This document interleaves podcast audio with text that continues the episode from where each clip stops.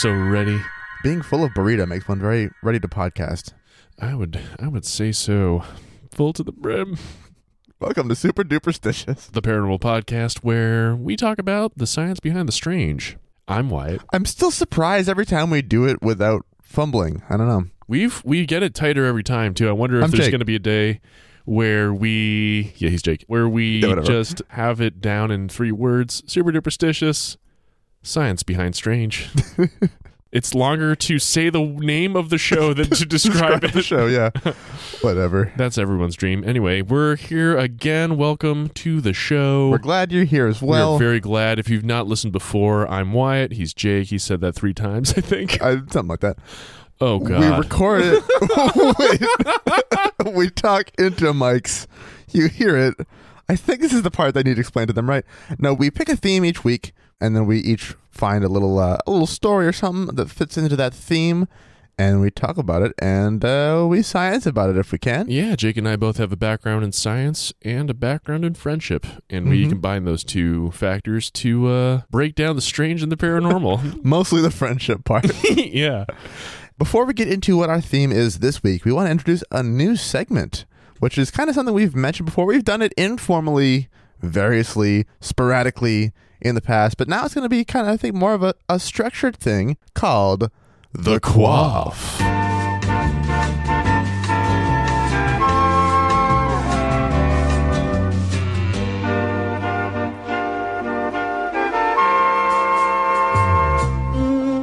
So, Jake, um, what are we drinking today? We're drinking today Tessellate. It's a lactose India Pale Ale from Garrison City Beer Works right here in Dover, New Hampshire. Ooh, So it's a pina colada IPA. very nice. So, just to describe a little bit about how this segment works, Jake and I enjoy drinking a beverage from time to time with the show. By from time to time, I mean every time. literally every single show, except for that one two weeks ago. We had kombucha instead of beer. We're all out That of beer. shall be struck from the record. Um, Yes. So we'll be rating these beers based on some pretty well-known criteria, starting, of course, with physicality, which is how the beer is. What does it look like? What's a can look like? The bottle, you know, what? What is it? What what even is this beer? Chuggability, flavor, general body, And how fast do you think you could drink it? And of course the most important aspect of the beer. The joie de vivre. Uh, so let me start out by opening this can. Do you want to hold your microphone to it? or- Yes, yeah. That was very uh toy. I almost tried to talk into the can instead of my microphone. This is going very well so far. This is the first beer of the episode. There's some Foley. I feel like Foley is the most important part of all beer reviews. oh yeah. Somehow mine just sounded really unpleasant when I did it. Yep, was, it was a very visceral sound. Can has officially been poured. Uh, Jake, what, what would you make of this beer's uh, physicality? For its physicality, I mean, it's a it's got kind of a cloudy look to it, and the can is really cool blue kind of thing going on with some neat shapes. I'm gonna give this a physicality of nine out of ten. Ooh, I like it. I'm gonna give it an eight out of ten, just because I think the can could be even more sensational. But for me, an eight is uh, Eight is a nine for you. an eight is an eight is a nine for me. We'll give it an eight point five. There it is. For chuggability, what do you think of this beer? Oh yeah, we haven't tasted it yet. We should probably do that. That's probably Let's what beer's right for. Holy shit, I've never tried something like this before. Uh, very juicy, but almost like It's got a little bit of sweetness to it. That's Very the, much. the lactose aspect kind of of it. the sweetness, but then on the nose, it's almost perfume, a perfume factor Mm. that I don't, I don't not enjoy. I'd wear this beer. I'd wear this beer, splash it all over yourself. So the question, of course, is then how fast do you think you could chug I this think beer? this would be very low on the chuggability scale. This is a sipper, and I would give this a negative five for very sippable. I would give it a two because I have had a lot of this beer in the last week. All right, good. so then, last and of course most, Most important, importantly, of course, what would we say about this beer's joie de vivre? it's got a really good outlook, in my opinion. I think so. It seems pretty cheerful. It seems like uh, pretty good. So I, I guess as a summary, I'd say this is a summary beer to drink. Oh, I think I understand what you did there, What did I? Did I do something? and that is The quaff. So our theme this week is Mr. Shell Ancient and or weird, strange tech. Technology. Very broadly speaking, we're looking at technological innovations or advancements purported to have been made now or in the past or really any old place. We're both doing ancient, so it's it's definitely ancient. Yeah, Ancient tech, that we're talking about. indeed. So you will be going first. oh, my. Well, allow me to jump right in. I will. Well, thank you very much. You're welcome. Well, I don't know about you, but in my opinion, the greatest pyramids of all have to be the pyramids of Giza. I think you'll find some who agree. I I hope so.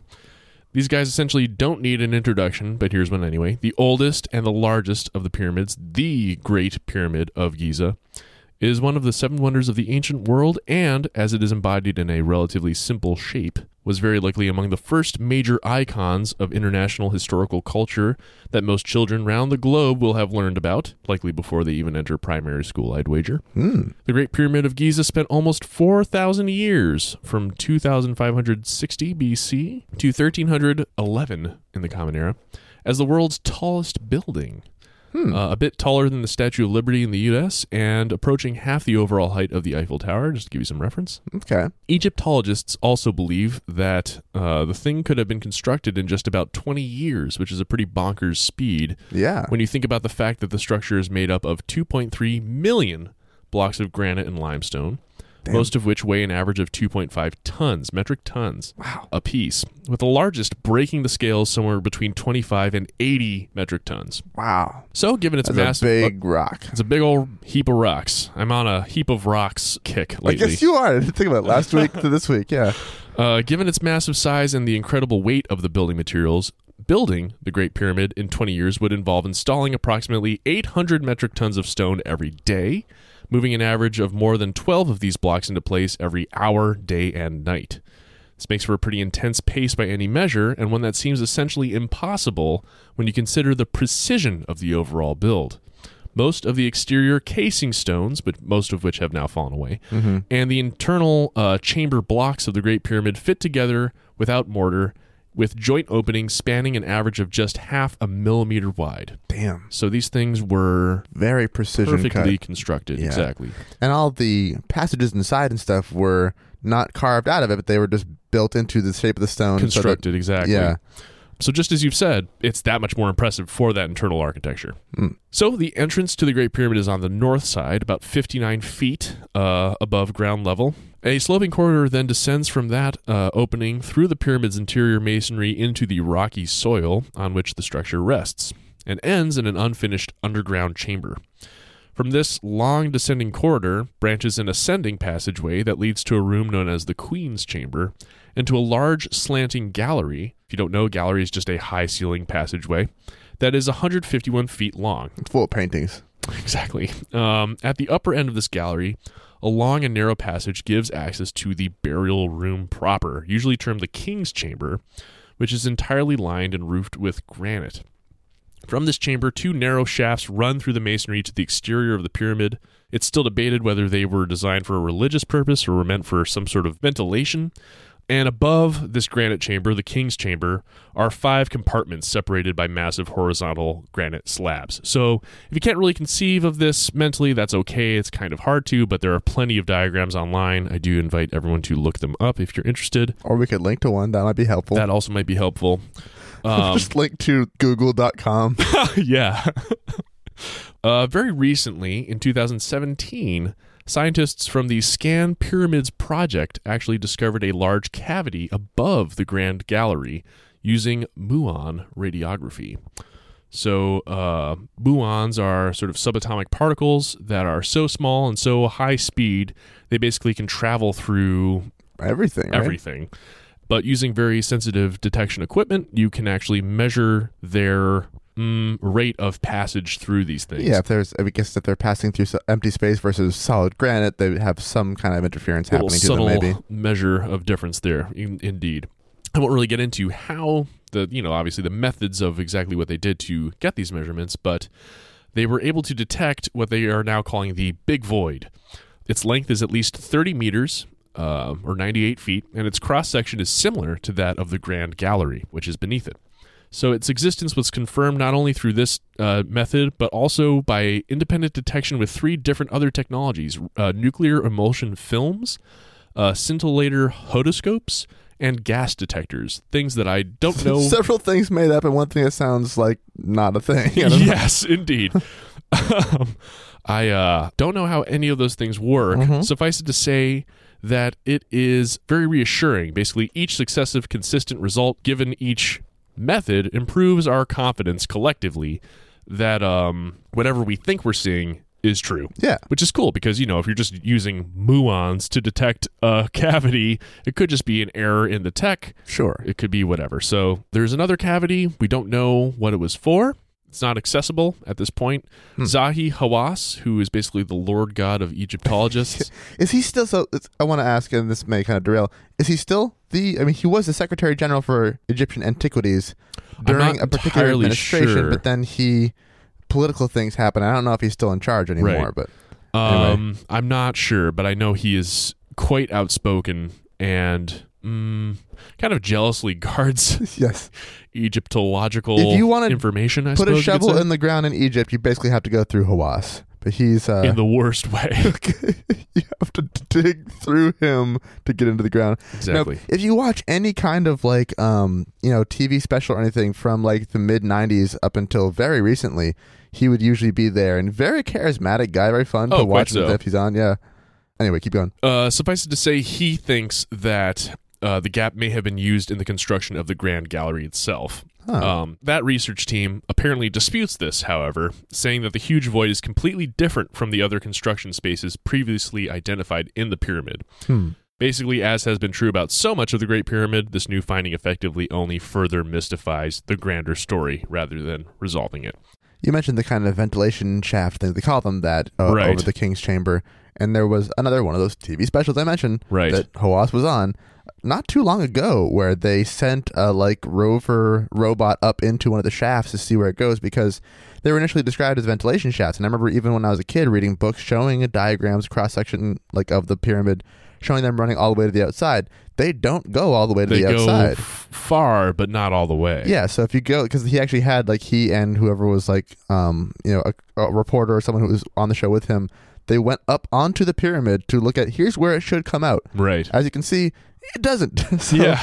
and so it was, that was such a tantalizing thing. Like, gonna go upside inside with a robot with a camera, see what's inside, and it's like a door with a small circular hole in the middle. Ooh. Like, oh damn! Did you watch this one? No, no, Oh, I'm, I'm fascinated to hear. So then they took it back down and they carefully like made this kind of thing. They could put the camera through the hole in the door. This is like the whole lead up to it. I think it was a live thing on TV. Okay. They finally got up to the uh, thing and stuck the camera through the hole all the way inside, and then like turned the lights on to see what was inside. And it was another small chamber, and then another door. Oh shit. so it's like, my God! So it's still a mystery after That's all that. so It's- cool. yeah. Um, So exactly as you said, the more we learn, the more we don't understand. and it's because of these features that we have the topic I'm talking of today. Mm-hmm. So you have a massive build of machine-like precision, materials that are highly durable and took literal years, likely decades, for tens of thousands of healthy laborers, not slaves. That's been debunked thoroughly now. We know it was a team, a humongous team, Mm-hmm. or basically multiple teams of very skilled, or at least very strong and well-fed laborers who were building these pyramids. and they were well taken care of too. There's signs of there being like um, first aid kind of uh, things there, and people Right. who had been responsible for helping build the pyramids having broken bones that were correctly set and correctly healed that died later in life of natural causes.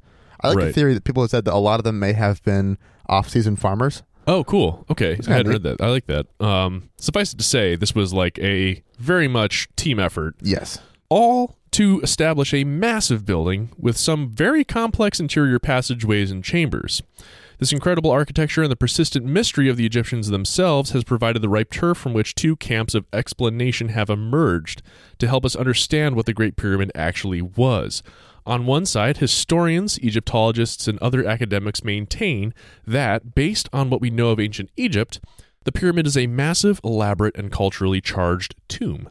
Its size and structural complexity is indicative of a masterwork effort to simultaneously celebrate religious and societal symbolism of the time, while also bandit proofing the interred treasures of a very high status figure in perpetuity. Yeah. On the other side, a more speculative proposition often presented by conspiracy types, states that the architectural design, building materials, and location of the Great Pyramid collectively reveal it to be a kind of ancient power plant. Hmm. I'll lay out both cases in brief, focusing more on the kookier one because it's more fun, and we can take it from there. Yes. I still I like to imagine you and you mentioned the idea of the, the entire outside was all capped in limestone and just how amazing the pyramids must have looked when they're brand new. It would have been Totally smooth sides, jaw dropping, gleaming white. Exactly. It would have been probably pretty blinding in the desert Oh, sun. yes. That's why the Egyptians uh, went away. They just They all, They all looked, at, the at what they've long, done. Yeah. Um, so, also, a quick note I'm not really going to get too much into how folks actually built the pyramid itself, the Mhm. methods used there. It's fascinating stuff if you're into that, and there are many well founded theories, but the at the end of the day, we still do, just don't really know.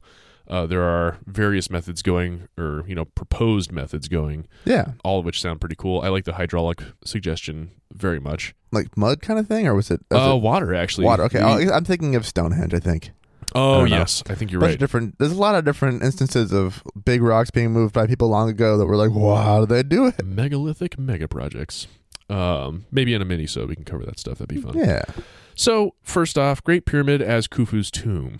So, this is the widely accepted and long held view. All that building effort went into creating a grand tomb for an Egyptian king, Khufu.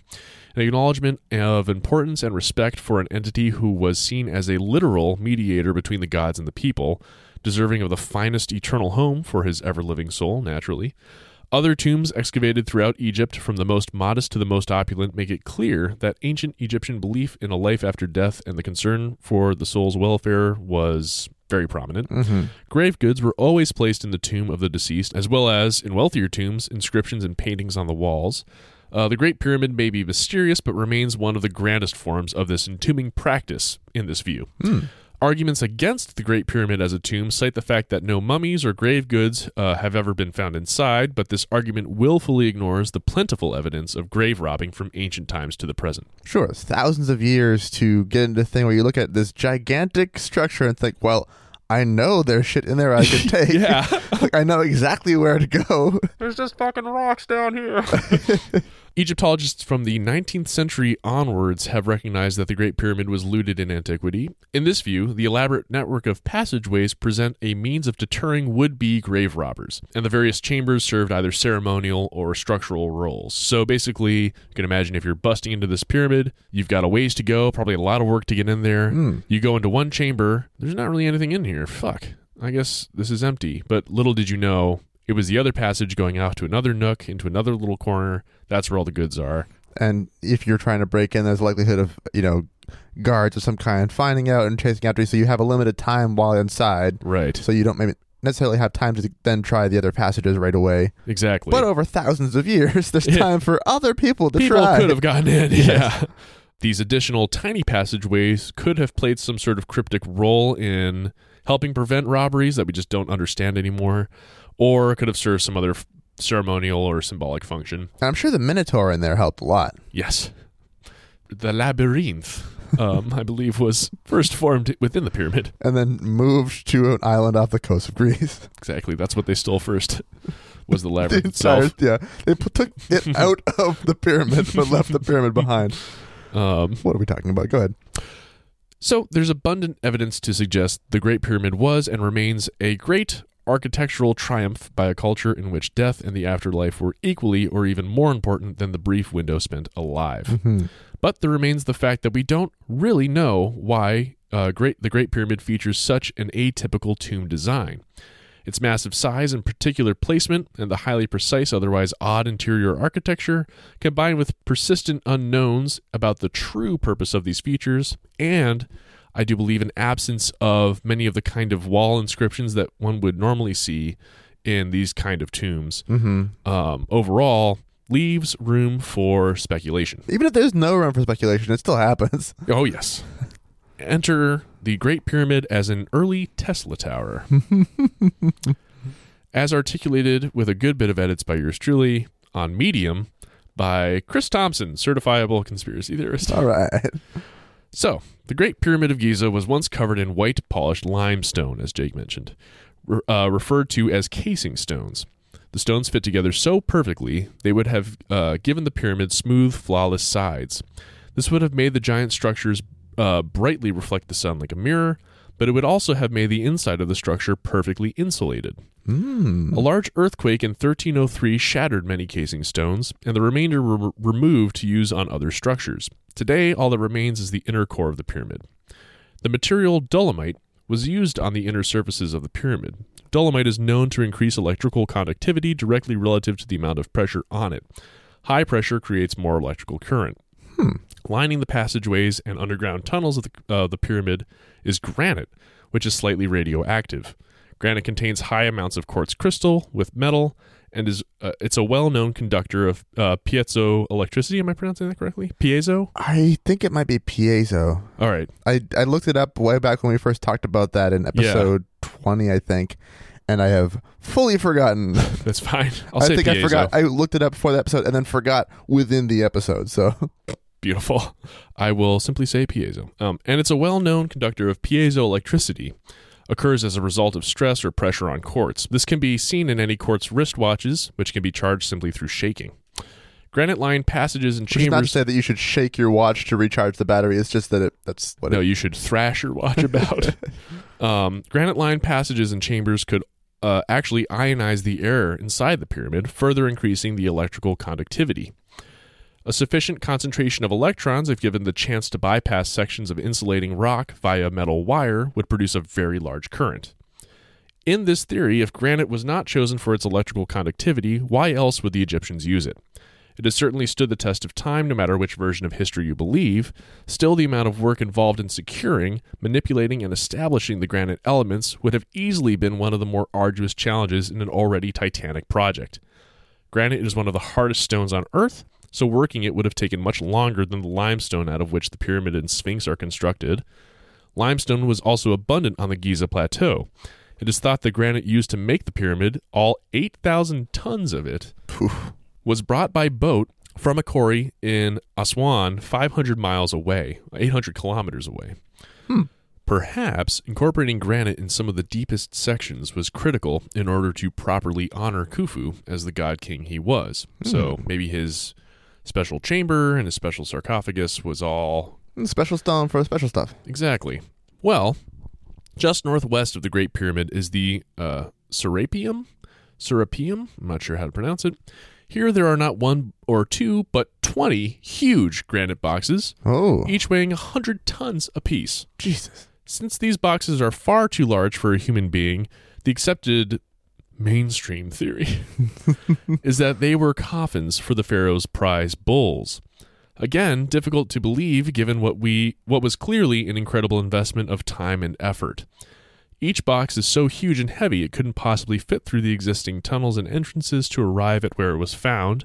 As such, the supposed sarcophagi must have been built into the structure with such precision that they're within a ten thousandth of an inch of being perfectly flat. Hmm.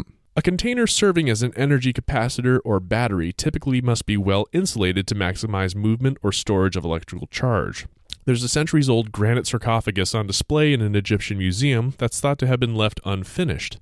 However, unlike those in the pyramid complex, this one's cracked, suggesting it wasn't unfinished, merely abandoned, since the crack would have been equivalent to a kind of physically broken giant AA battery. And there was a lot of acid leaking out of the Yeah. sarcophagus too. In 1993, a mysterious and inaccessible room was discovered after remaining hidden for thousands of years. Appearing to have been deliberately concealed by the structure's engineers, the room came to be called the Queen's Chamber. It the room of requirement. Hmm, hmm. And was finally explored in 2011 with a small remote camera, which revealed carefully crafted copper wires embedded in a blocking stone within the narrow chamber. Hmm.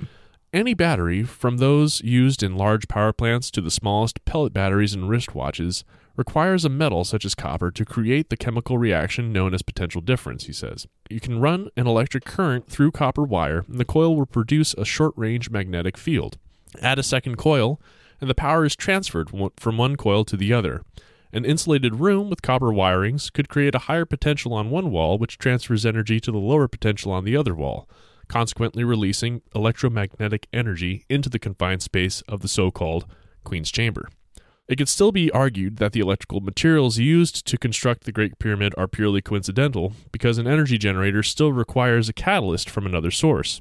This may explain why the pyramids are located over what, in their time, would have been a powerful natural generator, underground rivers and aquifers. A natural charge could have been harnessed from the power of the current as the water of the Nile River flowed straight past the pyramids many thousands of years ago, which is true. Hmm. As a natural power source, water would have traveled up the limestone based on the principle of capillary action, which happens when a small area of a substance gets wet and absorbs into the entire area of that substance.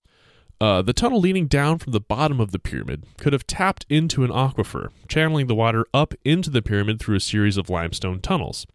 Through this process, the quartz and the tunnels of the pyramids would be subject to the stress or vibration of the absorption of the water, generating piezoelectromagnetic energy within the structure and conducting it upwards to the now missing capstone. Hmm. We don't know for sure what capped the pyramid, but there's speculation that it may have been gold, explaining why it would have been the first thing to go missing and remains missing to this day. Hmm. If it was indeed gold, this could have created a conductive path for energy to be directed upwards, high into the ionosphere. In this way, the Great Pyramid may in fact have been a form of Tesla Tower, designed to send millions of volts into the atmosphere, which could be received further away by grounded rods, reducing the voltage to a potential that could be used by consumers. because they work just like fucking, you know, a power company. Um, but you get his, you get what he's saying. Uh, Yeah. This kind of wireless transmission of power has been shown to work over short distances. If the ancient Egyptians had electricity, it would explain why some of the ancient carvings appeared to depict glow discharge light bulbs. It could also explain why there are no soot marks from flame torches inside the pyramids. They may have had electrical lighting. So, this is one of the hieroglyphics he's talking about, the Dendera light, which you've maybe seen before. Okay. Do you want to describe what you're looking at? It looks like um, some someone holding up a giant, long, thin, round thing that you could argue has a filament inside. Their arms holding that up. I don't really buy that that's what that's meant to be, but sure. I will show you a quick video of Okay, so a replication of that. All right, so the thing inside isn't actually meant to be a filament. It's actually just arcing electricity squiggling around inside. Kind of like those things you get at Spencer's Gift, the globes you put like It's a the glow discharge. inert gas discharge chamber kind of thing. Exactly. Uh, and oh, they have, of course, a, a winged scarab at the end. They have a lot of goofy shit evoking the hieroglyph, I guess. Yes. and then in darkness. Looks much cooler in the dark. Hmm, no, I like it. Sorry, the yawn. Don't let the yawn fool you. It looks very cool in the dark. Thank you. Um, so, if the Great Pyramid was a power plant designed to generate and transmit wireless electricity, why don't we know about it? Hmm, For the same reason, most people don't know about Tesla's wireless electricity. because they haven't seen the prestige yet. It would put the fossil fuel industry out of business. Yeah, if we haven't seen the prestige yet. Essentially, this is where he gets into his fringe the theory conspiracy. stuff. so Yes, it's all like, oh, very, very just like out there kind of theory for what it could be. But now, now the cover up part of it. Mm-hmm. That's sort of the end of his bit. Um, as far as fringe theories go, minus the conspiracy stuff, I have to admit I playfully love this one. So many of them are usually like, you know, so many coincidences have to pile up, and so many people keeping quiet, so many things like that. Yeah. This is a case where like, okay, there's actual legitimate science behind each little piece. right. I still think it's too much, I agree. but I agree. it's all the stuff that is adding up to be too much is each individually fun little things. They're like, oh yeah, it's just neat properties of the stuff he's describing. it's a very alluring kind of, yeah, fringe thing. yeah, There are many little bits, and because it is still such a big open ended puzzle, it leaves all the room in the world for someone to uh, swing in. That said, I'm not terribly inclined to accept the words of a community that typically holds this theory on a level with ancient aliens, hmm technologically advanced ancient civilizations. um, I mean, they certainly had their own technological innovations and were in They their own the way pyramids. quite advanced. Yeah. Yes. um, but you know, they weren't exactly. I don't know that they were using electricity to. No. And you'd think that would be something we would find el- evidence Other of evidence in of. terms of artifacts. anywhere else. yeah. Well, if that's so important to them, why wouldn't there be light bulbs and stuff in you know, buried with pharaohs to like, oh, you'll need this to light your way in the other There world, like just some kind of something like that. Right. I don't know. That's a very good point. I do like also the idea that uh, you know, there- it's this is a, a conspiracy that gives more credit to the ancients than all the other conspiracies. Like, oh, people couldn't have done this, so must have been aliens. Instead, it's like, oh, people could have done this, but the reason they did it was even more advanced than we gave them credit for. It's like, Yeah, that's nice. exactly. It's like the inverse. Yeah. Um, it also doesn't help that most of the folks putting these ideas forward are decidedly outside of any field of professional academic study. Hmm. Often present that feature as a badge of sort of subversive legitimacy. yep. Um, oh, we're not part of mainstream science. Exactly. They're the insurgent voice of truth. because, of course, mainstream science just wants to uh, cover up the real truth. That's you know the reason we get into science and research is to find out what how the world really works and then hide that information as best we can. Oh, yeah. People can't know. They can't know. I've said too much already. um, and further, it relies pretty heavily on cherry picking for support. Just So it's appealing at first blush, but proponents are basically pointing to apparent evidence while ignoring or willfully refuting strong evidence against. So, for example, they discuss the images captured in hieroglyphics, like I just showed you, the Dendera Mhm. light, which appear to depict elements of technological utility, while glossing over the more cultural and spiritual reads revealed through the careful and complete study of all the other hier- hieroglyphics associated. So it's akin to seeing a more symbolic sentence like, this building will, for many a generation, maintain Khufu's soul and energy among the stars, where he will continue to ensure the health, productivity, and power of our people. And just reading the words generation, energy, and power. oh, it's a power plant. yep, there you go. So, my take home for this segment is there may be a fun number of correlations between the structure of the Great Pyramid and the general design of an energy generating and propagating device, but that does not oblige a causative link. Mhm. Classic fallacy. Mhm. If we are really trying to be scientific about all this, we should accept the most parsimonious explanation readily supported by the data at hand. That said, I think it would be very cool to see if folks could replicate the pyramid power plant concept at a smaller scale. Yeah, see if it could actually work that way. Yeah, exactly. Just model it, uh, explore the feasibility of the theory. But oh, wait. What do you know? How do you like that? I'll be damned. a bit of recent science actually makes a very nice entree into this work, and I'm not even kidding. A study published in 2018 in the Journal of Applied Physics found, through careful modeling, that the Great Pyramid is likely quite effective at focusing electromagnetic energy in its internal chambers and under its base. Jeez.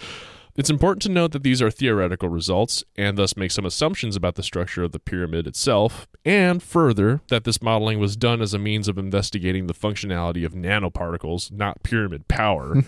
but still, it is an interesting finding in that it suggests support for the pyramid as Tesla Tower theory. oh my god. despite there still being quite a bit to go before that theory finds any legitimacy. Sure. wow. So I thought that was kind of cool. That is pretty cool. I'll also link on the episode uh, page to a description of how the Tesla Tower was supposed to actually have worked. Mm. Um, If only that guy had written off his shit down before he died. Um, yes, it's quite cool. By the Action Lab, the guy only says back and forth a thousand times when describing alternating current. Nice. Um, Cool. Anyway, there you go. Awesome. Well, thank you very much. Come on, welcome. In the spirit of ancient technology that seems more advanced than we could possibly understand nowadays, I was thinking actually, I was very tempted to cover the uh, Antikythera mechanism. Yes, I was too. Actually, Yeah, it was. It was. We were both thinking about it 'cause it seems very like you know, it, it seems like the way it's to a go. gimme. Yeah. But we both decided better because it's it's pretty talked about. It's it refers to this interesting looking machine found in a shipwreck. It was a Roman ship traveling in the like Aegean Sea uh, Mhm, off of the mhm. coast of Greece. Yep. I think the island it's near is called Antikythera, and it's this thing that clearly is a machine. It has like obvious gears, like just cogs and stuff going on. And people wondering, well, what the hell was this? Like, was it a primitive computer? And really, the people have figured out that it uh, actually, like, after X-raying it and stuff, they can see all the layers because it's, it's rusted all to hell from being at the bottom of the ocean for thousands of years.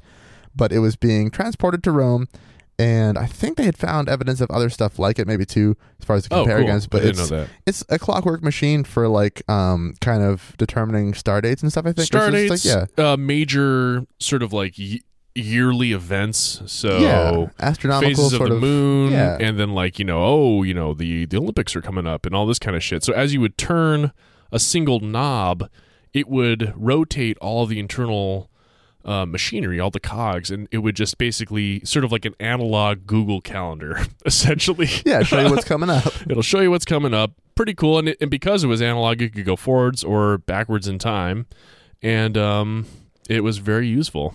So there, we covered it for you. Now you're good. There good. you go, exactly. It is not some fantastical, uh, you know, Magical ancient computer. artifact. Yeah, it's Yeah. just it's just a cool thing that was built by the Greeks. Instead, I'll be reading from a 2007 article in New Scientist written by Noel Sharkey, who he is a like a um, a programmer, a computer scientist kind of guy. More like decade-old scientists at this point. Yeah, really. Uh, I'll link to it, but it is unfortunately paywall protected by their site. Boo. Uh, but luckily for you, Wyatt, and for you, dear listeners, uh, the images I'll be referring to, which are from the article, do not appear to be paywall protected. Like if I Hmm. just have the URL of the images themselves, and if that does work out not to be the case, I tested it; it seems to be fine. But one way or another, I will make sure that everyone can access the images, so you can see the shit I am talking about without having to pay money. Noise. Also, there'll be a video. Ooh. Uh, the article begins with a quote. When Leonardo was at Milan, the King of France came there and desired him to do something curious. Accordingly, he made a lion whose chest opened after he had walked a few steps, discovering himself to be full of lilies.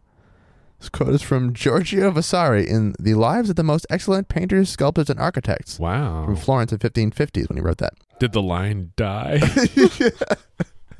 I think he was just surprised. so here's from the article. Constructing a mechanical lion that could walk, let alone present flowers to the king, can't have been a simple task back in 1515, even for a genius like Leonardo da Vinci. How he managed this feat remained a mystery until 2000, when U.S. robotics expert Mark Rosheim came to a surprising conclusion. Pulling together fragments, he, just didn't do it. Like, oh, he didn't do it. Wow. I thought he must have. Uh, pulling together fragments of notes and drawings, Rosheim worked out that the lion was almost certainly powered by a clockwork cart illustrated in Da Vinci's Codex Atlanticus. Hmm. Intriguingly, Rosheim suggested that the cart's steering mechanism was controlled by arms attached to rotating gears. Hmm. With this design, it could have been possible to control the automaton's movements simply by changing the position of these arms. In other words, Rosheim argues, Da Vinci's lion was not only clockwork, it was also programmable. Oh wow, that's cool. Yeah, so basically what we're talking about is programmable robots hundreds of years ago. Damn. Um, I do have an image of that particular uh, set of plans that he had found in Da Vinci's thingy, and that is this here. And here's some labeling, so showing uh, Huh. gear wheels driven by springs, a steering mechanism kind of in there on the arms. It's kind Col- of colorized in contemporary times. I Yes, uh, connection to a steering wheel underneath that wooden pedal cams knock against each uh, arms of the steering mechanism. Huh.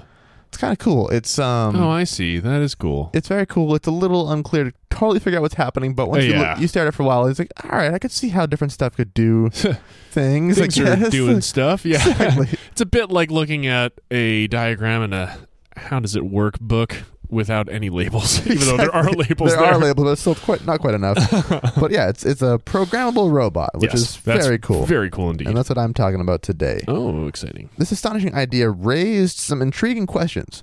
Was Da Vinci influenced by an earlier design? And if so, how far back in history can we trace programmable robots? Uh, in search of answers, the author of this article, Sharkey, followed the technology back through medieval Europe to the Islamic world, where he found evidence of an even earlier programmable automaton made in Baghdad by the brilliant 13th century engineer Ibn Ismail ibn al Razzaz al Jazari. He created a veritable fuckload of programmable. Okay, didn't say a veritable boatload is what he said. Uh, of programmable language, robot language. programmable musicians, effectively a floating jukebox designed to entertain nobles as they drank and lounged at royal pool parties. That's cool. Yeah. That's the thing. A lot of this stuff is like it was all designed for the purpose of being cool. Highly recreational. And you look at it now, it's like this shit's cool. like, Yeah. it really just it definitely did what it was supposed to do. Um, Timeless, cool. yes. Uh, yet the trail doesn't stop there. It led Sharkey even further back past Sharkey. the automata. Such Uh, a a name. fun name, yeah. It also makes me think of um, at the end of um, Lord of the Rings, uh, the Scouring of the Shire, Okay. when um, Saruman was talking about like how the orcs at Isengard had given him a nickname of Sharky, which he thought was just kind of a, a just an endearing name, oh Sharky, whatever, which turned out apparently to be um, kind of derived from the orcish word Sharku, which meant old man. That's so funny. I forgot that they gave him that nickname. I'm sad that I remember. It's so to hear it now seems so goofy. It does. They called me Sharky. Imagine Christopher Lee's voice. yes. Oh, I can't do It it. was a nickname they gave for me at Isengard. It's not a big deal. There was a nickname. so, so folksy, Saruman. Sharky. Anyway, it led the author of the article It's uh, short for Shaku. in that it's the exact same length. It's shorter. Even further back, past the automata of the Byzantine court and ancient Rome to ancient Alexandria, is here that Hero, one of the greatest Greek engineers, constructed a programmable robot that predates Da Vinci's by 1500 years. Mm-hmm. Wow. Which is, I mean, 1500 years before Da Vinci, which is still centuries before anything we've built in the modern era. Uh, its time, control time of the dinosaurs right there. See, pretty much, yeah. Dinosaur robots. Oh, Oh, that's shit. some, that's some timeless cool. If only there was a portmanteau there. Its control system turns out to be unique, more like knitting than a computer circuit. What? Uh, but it can still be traced to programming stuff today, which is kind of Wow, cool. That's cool. And it's the specific machine I read about, and I think a cracked article, which is ended, ended up leading me to this. Like, oh, that sounds cool. I want to look into that more. that's cool. So that's how I ended up here today. Um, so, what exactly does it mean to say something is programmable? A program is simply a set of instructions that tell a machine what to do. They don't have to be written out, they can be hardwired into a machine. The important point is that these instructions can be changed without having to dismantle or rebuild the entire mechanism. In other words, the program has to be separate from the machine and its workings in general, so you can just reset that one part of it, and then the rest of the machine will work as it's supposed to, doing a new thing. Mm-hmm. An old fashioned music box is a programmable mach- machine, for example. Inside there is a drum with cylindrical studs jutting out from its surface, and as the drum rotates, the studs strike the teeth of a metal comb to create a tune. Uh, the position and spacing of the studs provides the programmable code telling the machine which notes to play in what order and in what rhythm. So ostensibly, you could change the stud cylinder to change a song, but you wouldn't have to change the machine itself. Exactly. You can just pull out the drum, put in a different one, brand new song. Right. Um, da Vinci's robot used an even simpler mechanism to achieve the desired effect. So the Lion relied on two circular wheels with wooden arms or pedal cams. As the wheels rotated, the arms knocked against the steering mechanism, making the Lion turn either left or right. Hmm. Uh, to make it follow a particular path, Da Vinci could have programmed the Lion by altering the position of the wooden arms on the wheels. Mm. That's all he had to change, and it could do different stuff. That's cool. Uh, the article explains Da Vinci's Lion and its steering mechanism in a fair amount of additional detail, but I can't be bothered to spell it all out here. Uh, I'll maybe look into the possibility. That, there's a free article that talks about that specific aspect of this, then I'll link to it if anyone's interested. But I'm not going to talk about it right now because, oh, he did stuff. It made it different. Cool. um, many cultures have made use of cams since the earliest machines from ancient Greece and China. However, in nearly all examples we know about, the cams appear to have been an integral part of the design, and apart from Da Vinci's cart, there was no way to extract or alter them without a major rebuild. So people Hmm. would use that type of mechanism, but not in a way that was necessarily programmable. hmm Eventually, however, Starkey stumbled on a stunning example. Starkey? Sharkey. I thought it was Sharkey. Yeah, Sharkey. I accidentally said Starkey because that sounded like more of a name. Uh, Sharkey. Sharkey sounds like a radio DJ. it does. Sharky in the morning. yeah. Eventually, Sharkey stumbled on a stunning example of a programmable robot that relied on a mechanism more like that of a music box. Hmm. Uh, this robot was Al Jazari's drinking boat, which he wrote about in 20 1206 What? in the Book of Knowledge of Ingenious Mechanical Devices. So this is just referring again back to the boat he talked about before with the musicians on it. It was apparently just called the drinking boat. I think because everyone was drinking while they watched the boat. That's the only thing I could think of. Sounds about right. Otherwise, boats don't need to drink. It doesn't make any sense. That would be kind of funny if you just drink water till it sank. yep. The, Isn't it literally just had a amazing? hole in it. Yeah, exactly. I've programmed it to go underwater. go on. on board the boat were four mechanical musicians, two drummers, a harpist, and a flautist. Al Jazari described how they would burst into life every half hour and play music for a few minutes, continuing in this fashion for several hours without intervention. So it was the original Chuck E. Cheese. Basically, yeah. Uh, their motion appeared to depend on a primitive version of the studded cylinder in a music box. Running down the length of the boat beneath the musicians was a cylindrical beam with pegs protruding from it. As the beam rotated, the pegs would strike levers connected to the limbs of the musicians, creating lifelike motion. So, yeah, it just pegs would hit stuff, make things move. Cool.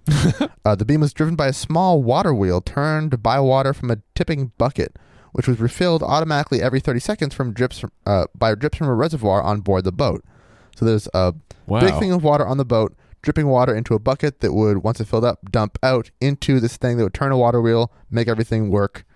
Pretty neat. That's awesome. Yeah. This arrangement seemed to Sharkey to be an ideal candidate for a programmable device. Drill holes all around the beam, and the musicians could be reprogrammed to create entirely different rhythmic patterns simply by rearranging the pegs.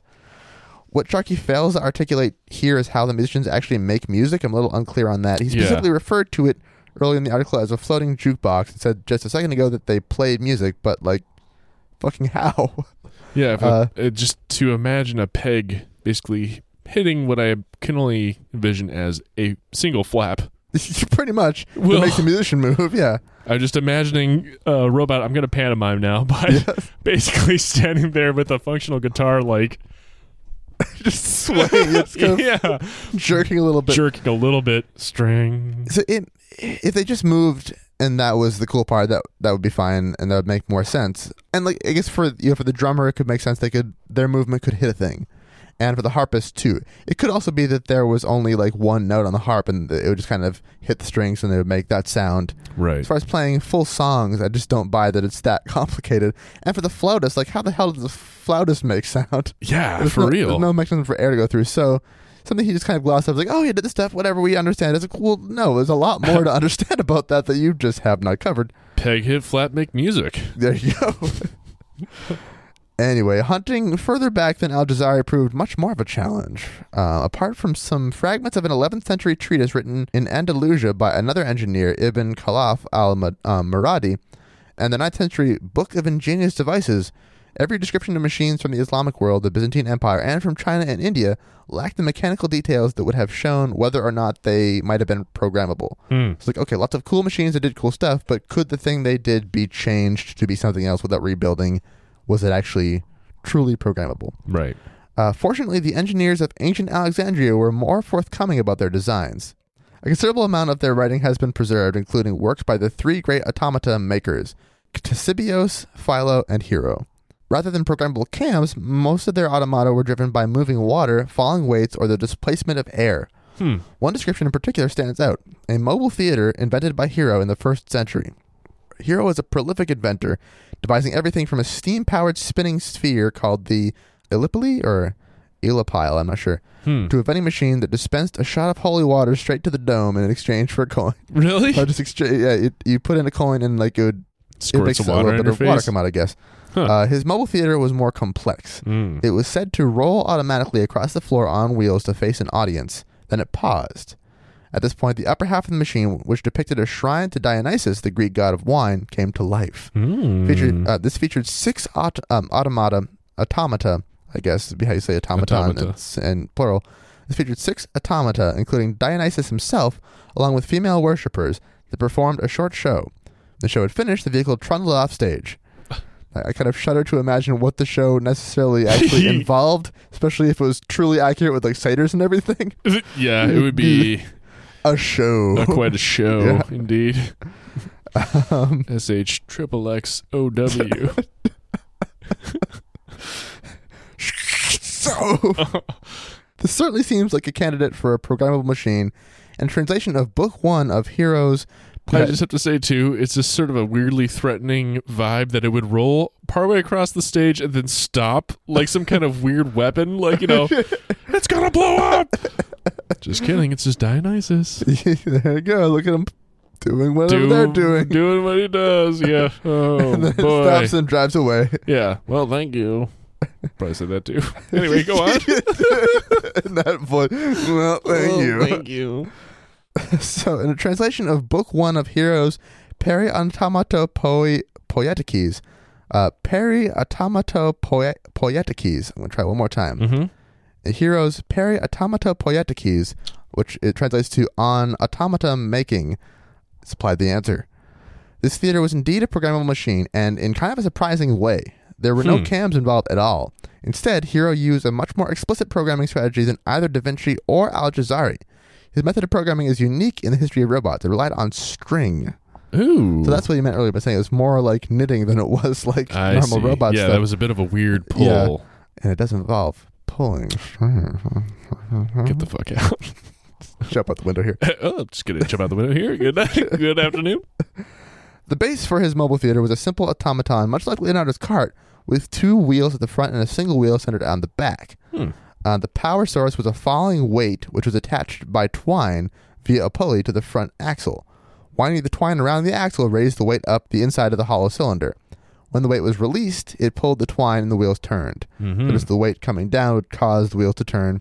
This arrangement would move the automaton very quickly forward for a short distance. Mm-hmm. Mm-hmm. One of the problems inherent in this design is that to keep the machine moving for any length of time, you must either raise the weight to a considerable height or somehow regulate its descent.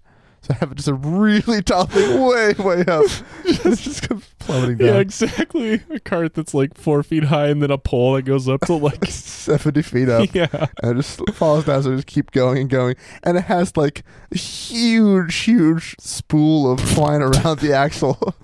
The Uh, cart's like up off the ground and shit. yep. So it's here that Hero's genius shines through. mm-hmm. He opted to rest the weight on a cylinder full of wheat grains and made a small hole in the bottom so that they could trickle out. What? So it wouldn't fall just under the weight of gravity suspended in air. It would be resting on wheat grains and it would fall at the rate that those emptied Ah. out of the uh, of the cylinder. So now the weight descended more slowly, releasing its energy over a relatively long period. It would move the same distance, but it would do it at a more reasonable rate and Rather than just sort of speeding zooming across around. Seventy foot tall thing just speeding across the stage as fast as it can. While some weirdly pornographic shit is like going on. yeah. Well, no, it zooms across as fast as it can and then pauses, And then falls onto the so audience, and then plays. fucking- yeah. What is happening? Why did you do this? I'm so scared. Let's write about it forever. Uh, each loop of twine wrapped around the axle would propel the machine forward by one wheel revolution, but Hero had also found a way to make his robot move backwards. He stuck a peg into the center of the axle at right angles so he could wind the string in one direction and then wrap it around the peg and continue to wind around the axle in the opposite direction. So he could go forward, and then when it got to that part, Oh, the string direction would reverse, and then it would be going backwards, so it could just instantly change direction. that's cool. Hero's idea was so elegant that even as Starkey read it, he says, The hairs in the back of my neck stood on end. Sharkey, yeah. Damn it, I did it again. I worked with someone whose last name was Starkey. I think that's what happened here. Uh, it made his hair stand on end anyway. It also struck Sharkey that this mechanism provided the basis of a simple programming language. For example, winding the string around the axle 10 times in one direction, then passing it around the peg and winding it 5 times in the other can be represented as forward 10, backward 5. So Getting that one out. into computer language shit now. Um, it also turned out that Hero had devised a pause command for his robot as a function of time. Hmm. He simply pulled lengths of string off the axle and stuck them either to the axle or to the side of the robot using wax. When the What? weight, so when the weight pulled on the wax, it would release the extra string, so the robot uh, would pause while the extra slack was being pulled in. So it would be pulling up the slack that was stuck to the wax as opposed to pulling string off of the axle. So at this part of the rope is basically attached to It's loosely attached, so it'll come off, and so it's, it's stuck but on only only at so the it won't point that yeah. Yeah, so it's Ah, stuck on just so it won't fall off, but um, it will then be pulling on string and not turning Sounds the like wheel. a tricky thing to set up, but I can I Yeah, can it's see like it. so much involved. Very Yeah. fucking cool. that is cool. Um, timelessly cool. I gotta say, if there was a way I could describe this, um, clever though the mechanism was, the robot could only move in straight lines. The control unit is, in most modern robots uses individual commands for each wheel or motor individually. So forward underscore left wheel four and backward underscore right wheel two, for example. This is what gives these machines great freedom of movement. It's just proving that he knows what he's talking about, I guess. I guess so. Um, uh, allow me to uh, flex my coding here. Yeah. Yet Hero's book reveals that he was ahead of the game with yet another elegant solution. He just split the front axle in two and attached one end of the string to each piece so that they could move independently. Hmm. So it'd be basically one continuous axle across the front, but the middle part would be separated so that the left and right wheels could spin in opposite directions at the same time if they wanted to. Do a little rotation or something. Yeah. Yeah, you just turn around. They only had one wheel in the back, so then it could just Swivel. steer from that. Yeah. Everything that could be done with the one axle could now be done with each half of the split axle. Here even explained how this could be um, used to drive the robot in circles or in snake-like patterns. The programming possibilities appear endless. So here's an image of just what the f- fuck I'm talking about. yeah. What the hell are you talking it's about? uh, I mean, it's easy enough to just say it in words, Twine. but here is a diagram of what that would look like. So you have a cylinder in the back of it with full of grain, has a weight on it that pulls strings on Mm. either pulley They have different pegs at different times to reverse direction and stuff, so the wheel will go one way or the other at different times. It's even showing a basic programming for what it could do. It's like, oh, it'll go forward and then backwards while the other one pauses and do all these, so you can do different stuff. Wow, Um, pretty cool. that is really cool. Yeah, and God, uh, it would have taken forever to set this up. oh my god, it would be yeah, a huge pain in the ass. Here's also a cute little video from New Scientist of a simplified version of this thing built by Ben Crystal.